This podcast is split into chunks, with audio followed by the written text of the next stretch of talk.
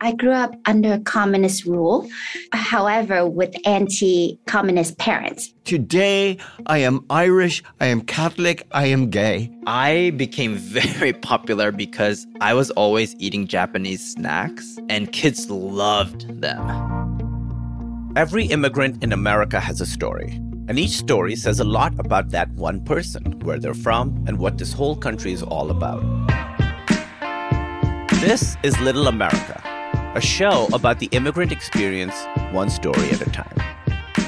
Hi, I'm Kumail Nanjiani, and I am so excited to share with you this new anthology series.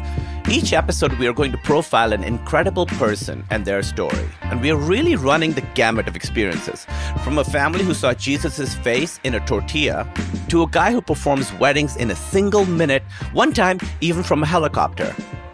I told to the pilot, listen, buddy, you have to be in New York State when I do the ceremony. Just don't go in New Jersey. There's one about a Japanese entrepreneur obsessed with crafting the perfect strawberry by any means necessary. The bee activity is optimized. How do you optimize bees?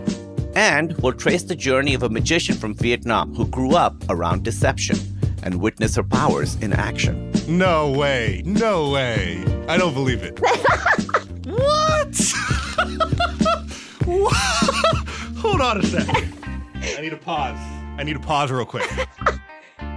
Little America is an Apple TV Plus podcast from Epic, produced in conjunction with the Vox Media Podcast Network. Listen and follow on Apple Podcasts.